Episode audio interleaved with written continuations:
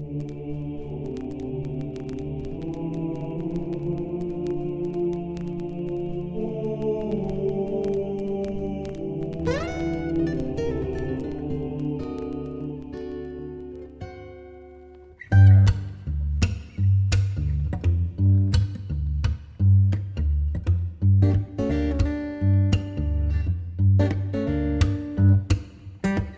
Welcome to the Immortal Soles podcast, where we explore the history, stories, myths, legends, and hype that make shoes what they are today.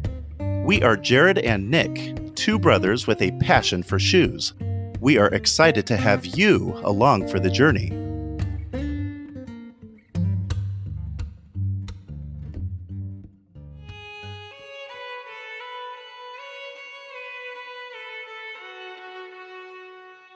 It was late December 1944.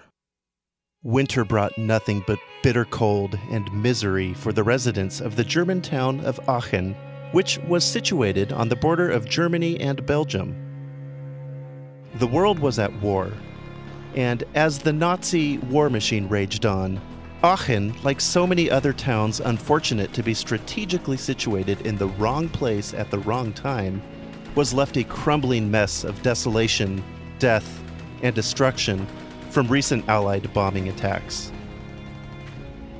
Misery loves company, and to add to the dire situation, Europe was experiencing one of its coldest winters in decades.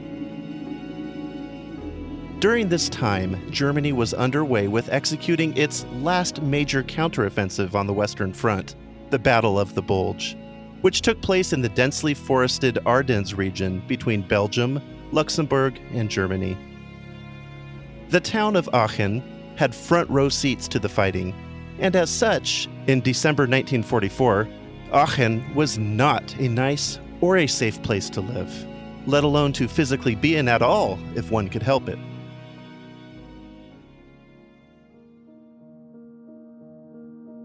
Hubert and Elizabeth Vinken and their 12 year old son Fritz lived in Aachen, and as the Battle of the Bulge got underway, they planned to get out of Dodge as quickly as possible.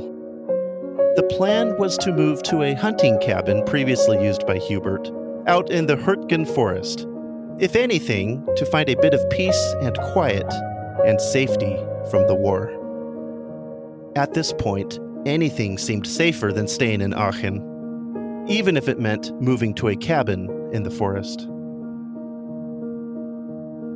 Just after getting settled in, Hubert, the father, was sent away to the Civil Defense Fire Service, which was a few miles away, while Elizabeth and young Fritz stayed alone at the cabin.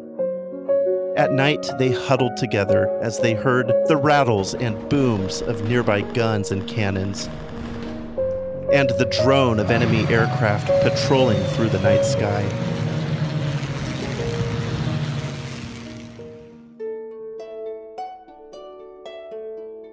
As December 24th, Christmas Eve, finally came, Hubert was unable to make it home for the holiday. Elizabeth and Fritz, dismayed by this news but determined to make the best of the situation, planned to have a quiet, simple Christmas Eve with just the two of them. The evening started off quite peaceful and uneventful. As the shadows lengthened and nightfall came, candles were lit, and by the warm glow of the hearth, Fritz dreamed of the delicious Christmas dinner they would have the next day. They had, after all, saved a fattened chicken just for this very occasion that was all ready to be butchered and prepared for their Christmas feast. The chicken was named Herman, after Hermann Goering, the similarly rotund and corpulent Nazi leader of whom Elizabeth had little regard. In this moment, all was calm and right in the world. And then there was a knock at the door. Blowing out the candles, Elizabeth cautiously cracked open the door to find three men huddling in the dark cold. These weren't just any random people, they were American soldiers, enemies. They were lost, hungry, freezing, desperate, and seeking shelter from the bitter cold. One of them had a seriously wounded leg. None of them spoke German, and all of them were armed. Time stood still, and tension hung thick in the air as both sides silently stared at each other, anticipating what was going to happen next. After a few long moments, Elizabeth came to the conclusion that the soldiers meant no harm. If they wanted to harm her and Fritz, they would have done so by now. Instead, they stood back from the door with pleading desperation in their eyes. Elizabeth well knew that harboring the enemy amounted to treason, even high treason, which the penalty, if she were ever caught, was death by execution under Nazi decree. However, after just another moment of pause, taking in the sight of the ragged, shivering soldiers, Elizabeth quickly took resolve, moved aside from the door, and said, Kommt rein! Come in! Two of the soldiers carried their wounded comrade into the cabin, laying him down on Fritz's bed. He was in rough shape, was pale as a ghost, and had lost a lot of blood. Elizabeth immediately tended to the wound, while one of the soldiers relayed to her in broken French, because Elizabeth also spoke some French, that they had been separated from their battalion and had been wandering in the forest for several days.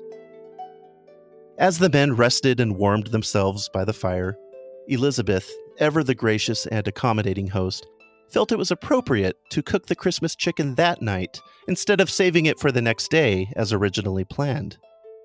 That way, everybody could enjoy a good, hot, festive meal. Before too long, the chicken was butchered and prepared, and soon the intoxicating smell of roast chicken and potatoes wafted through the air. And then, quite suddenly, there was another knock at the door. Once again, Elizabeth cautiously cracked open the door. This time, to find, to her horror, four Nazi soldiers at the doorstep. Fröhliche Weihnachten! Merry Christmas! the soldiers greeted her with. A German corporal stood forward and said, We have lost our regiment and would like to wait for daylight. Can we rest here? Elizabeth and Fritz immediately filled with panic, as they knew what they had done, sheltering the American soldiers there was a real possibility they could be shot on the spot right here and right now once the Germans became aware of the other forbidden guests in the cabin. However, despite her panic, Elizabeth remained calm. She informed the German soldiers that they were welcome to come in and warm up and eat. But, she added, we have three other guests whom you may not consider friends. Gathering all the courage she could muster, she firmly stated, This is Christmas Eve, and there will be no shooting here. The German soldiers asked if there were American troops inside the cabin. Elizabeth calmly replied by saying, This Christmas night, let us forget about killing. As the Germans hesitated, she quickly said, Please, put your weapons here on the woodpile and hurry up before the others eat the dinner. At that, the soldiers did as they were told, filed into the cabin, and joined the Americans, Elizabeth and Fritz, at the now crowded dinner table.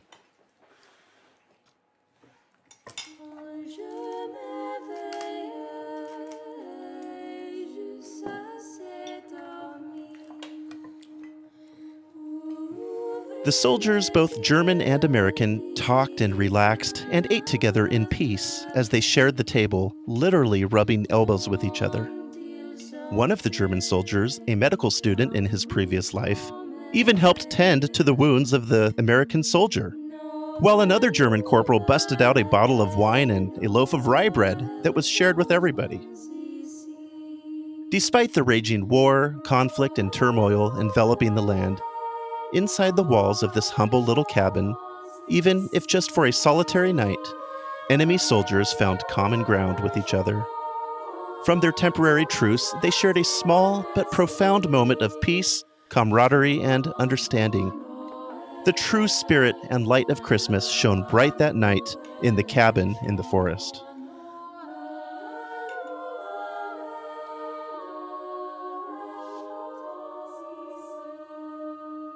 After a restful night's sleep, the next morning, on Christmas Day, the German soldiers created a makeshift stretcher using wooden poles and a tablecloth donated by Elizabeth. They helped load the wounded GI onto the stretcher, gave the American soldiers a compass, and told them the best way how to get back to the Allied lines while avoiding Nazi patrolled areas.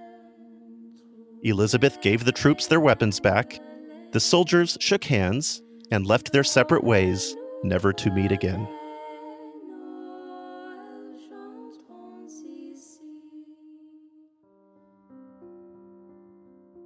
To wrap up this story, the Vinken family survived the war. Hubert and Elizabeth eventually passed away in the 1960s.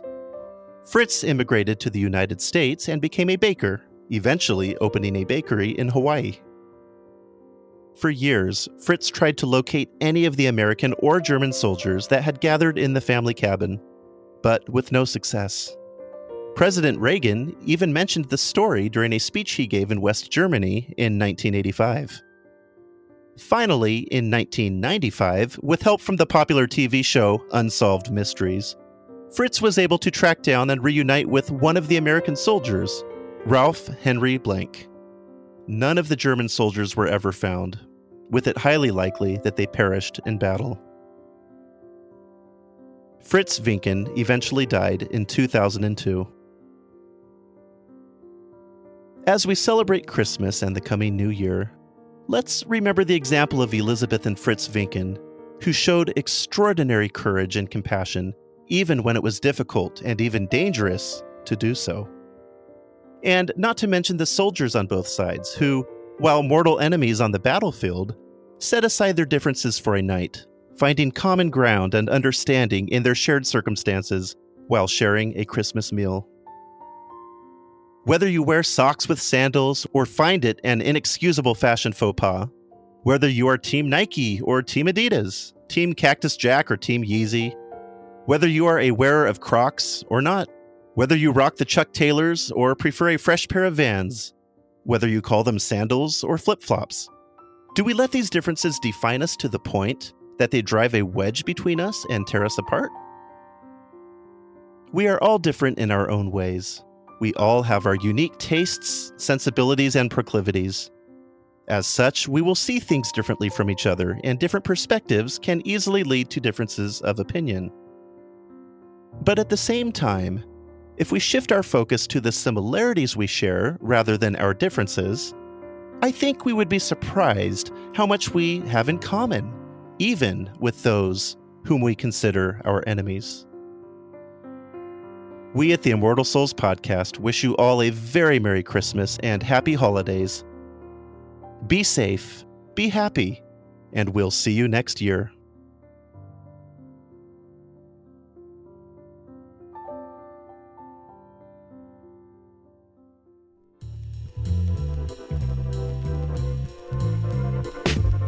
Thank you all for tuning in to this episode of the Immortal Soles podcast. For more information, show notes, pictures, or just to say hi, check us out at immortalsolespodcast.com, Instagram, or Twitter.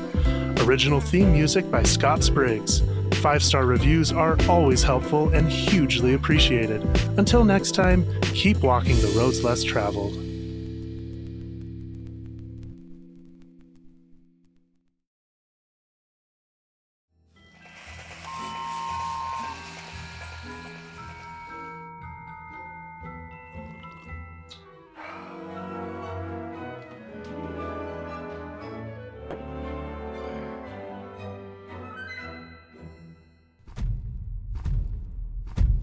No, no, no. Oh, yeah! It's that time of year again! Kool-Aid Man, you ready for Christmas? Oh,